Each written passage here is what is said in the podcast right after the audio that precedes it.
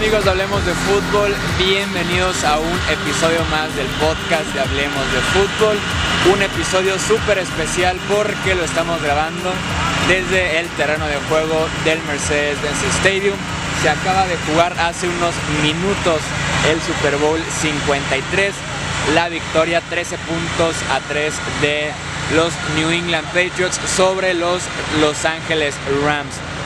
Más que un podcast de mucho análisis de situaciones de juego, de estadísticas y demás, es un podcast, se podría decir, como de primeras impresiones. Uno, porque la calidad no es la mejor, porque es un podcast tipo blog. Estamos aquí en la banca que utilizaron los Rams de Los Ángeles, sentados platicando con todos ustedes.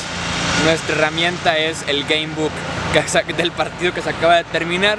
Y como les digo, son primeras impresiones de estadísticas. Eh, de alguna serie ofensiva, de anotaciones que se hayan quedado muy marcadas y que hayan definido este partido, de jugadores en específico. Y después, ya que estemos de regreso en México, de regreso en el estudio, tendremos sin duda alguna un eh, podcast mucho más especializado, mucho más centrado en lo que fue el partido, un análisis más profundo. Empezamos entonces a platicar del Super Bowl 53 la victoria de los Patriots. Es el Super Bowl con menos touchdowns en la historia. Apenas tuvimos uno, una carrera de Sonny Michel en el último cuarto, en la penúltima serie ofensiva del partido para los Patriots. Fuera de, fuera de ese touchdown solamente tuvimos goles de campo, tuvimos nueve despejes por parte de la ofensiva o de los equipos especiales de los Rams de Johnny Hecker. Bill Belichick dijo que Johnny Hecker era un arma, así se le refirió al despejador de los Rams entre semana y literalmente fue un arma porque los Rams, si no es por Johnny Hecker y por esa defensiva, quién sabe cómo hubieran perdido el partido. Al final de cuentas el pronóstico de la diferencia de 10 puntos a favor de Inglaterra se cumplió terminan ganando por 10 eh, puntos, por doble dígito en un partido que más que un partido defensivo se sintió como un partido eh, de errores constantes por parte de la ofensiva, de receptores de ambos equipos que no se podían desmarcar, de corebacks que en cuanto llegaba la presión buscaban deshacerse del balón eh, rápidamente en lugar de tratar de comprar tiempo, en lugar de pues sí, es que las opciones estaban muy marcadas constantemente, eran pases muy forzados en tercera oportunidad, que tenían que meterlos en doble cobertura, en ventanas muy cerradas, eh, preferir ir al piso en lugar de arriesgar la intercepción. El partido inicia con errores de Nueva Inglaterra, muy parecido creo yo al inicio del Super Bowl pasado, del Super Bowl 52, en el que de alguna manera estaban definiendo, perdón, estaban dominando en yardas, en tiempo de posesión, pero no se estaba reflejando en el marcador por errores muy puntuales, que en este caso es la intercepción a Tom Brady. El gol de campo fallado de Steven Gaskowski, que es como alérgico al Super Bowl Steven Gaskowski.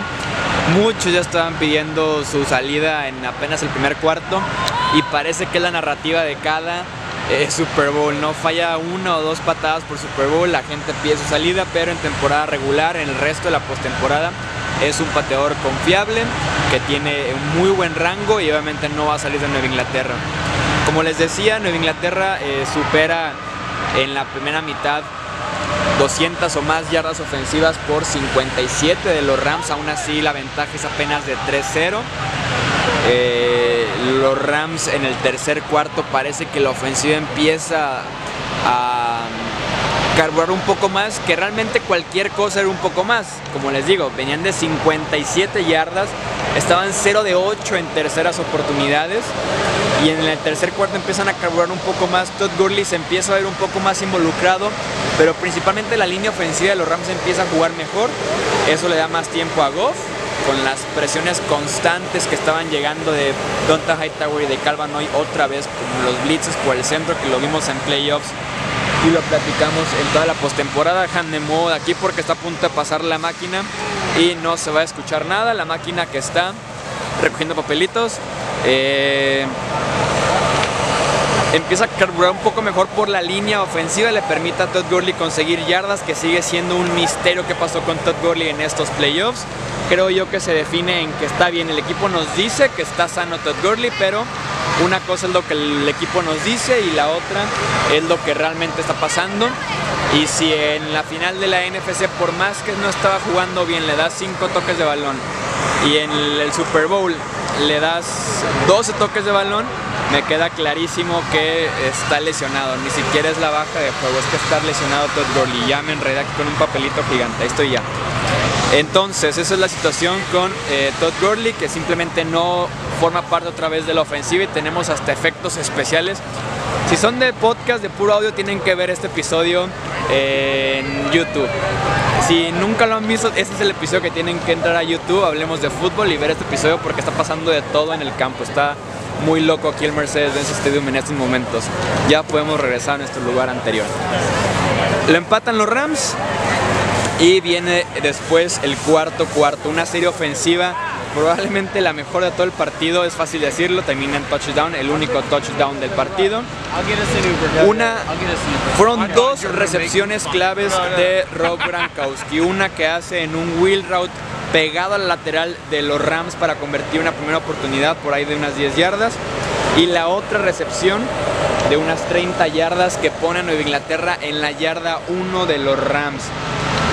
En ambos casos estaba cubierto de alguna manera, tal vez una o dos yardas de separación.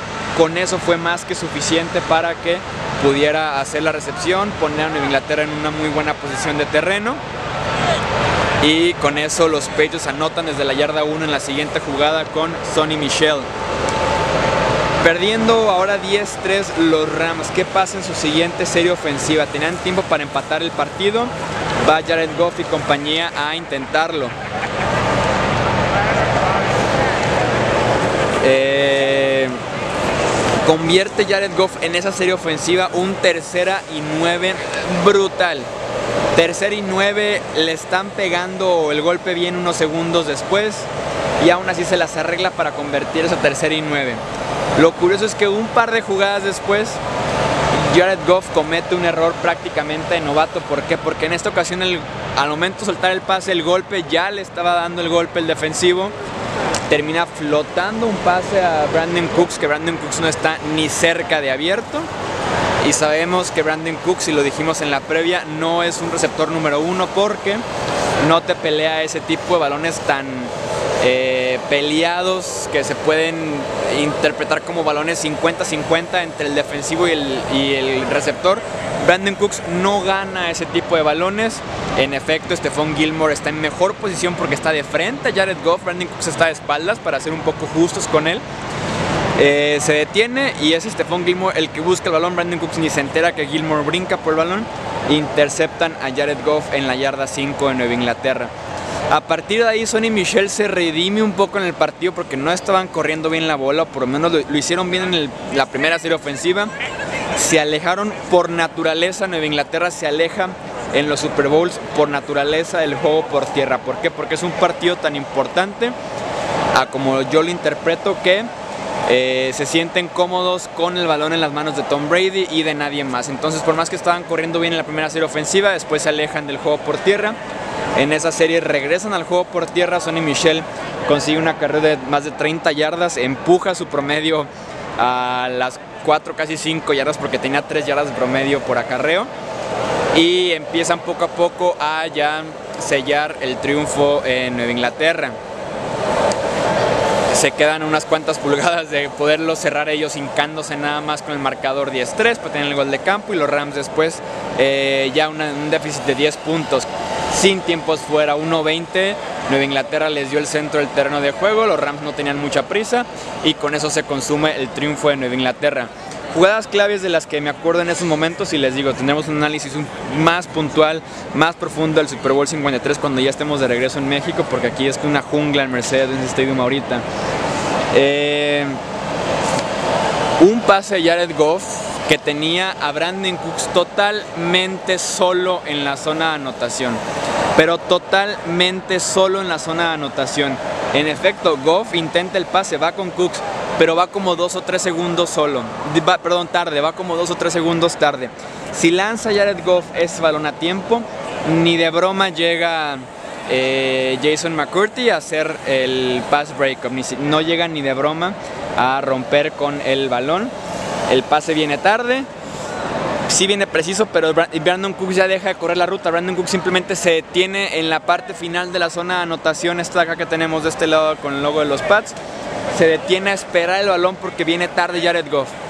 Les quita a los Rams la posibilidad del 7-3 porque esa serie ofensiva es la que termina en el gol de campo de Greg Surlin. Entonces les quita la posibilidad de liderar el Super Bowl 53, de hacer su primer touchdown.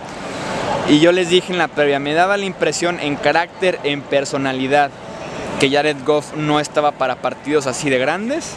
Y la segunda es que eh, la ayuda que recibe de Sean McVay por parte de, de la lateral hacia el campo, en el que pueda hacer ajustes antes de que salga la jugada, le ayuda un montón y Nueva Inglaterra iba a mezclar muchas cosas y lo dijo Sean McVay ahorita en conferencia de prensa.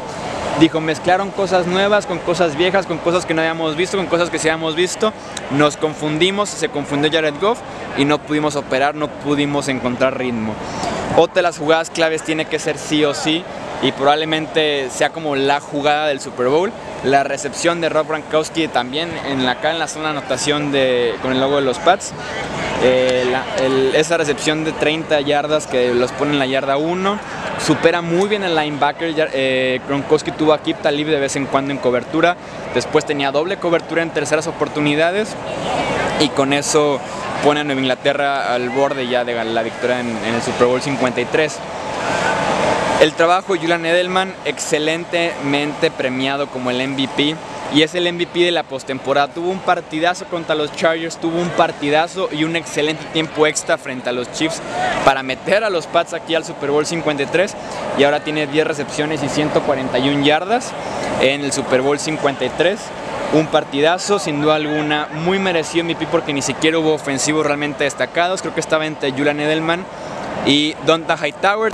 Tal vez a Hightower le hizo falta la jugada grande, tuvo tres oportunidades diferentes, tuvo una casi intercepción en la yarda 40 de los Rams, tuvo después eh, un casi safety eh, con, una captura de Jared Goff en su propia zona de anotación y luego tuvo un casi balón suelto recuperado de CJ Anderson. Entonces tal vez hizo falta Hightower ahí la jugada grande para pelear por el MVP, pero lo de Edelman es increíble. Los partidos contra los Chargers, contra los Chiefs en el tiempo extra y también eh, aquí en el Super Bowl 53 con 10 recepciones, 141 yardas y que además en el camino, además de meter a Nueva Inglaterra al Super Bowl 53, le da la posibilidad eh, de meterse en el segundo puesto en prácticamente todas las estadísticas de playoffs, solamente detrás del excelente, pero excelentísimo Jerry Rice, el mejor de todos los tiempos. Entonces lo de Edelman ha sido brutal en enero y ahora también en febrero.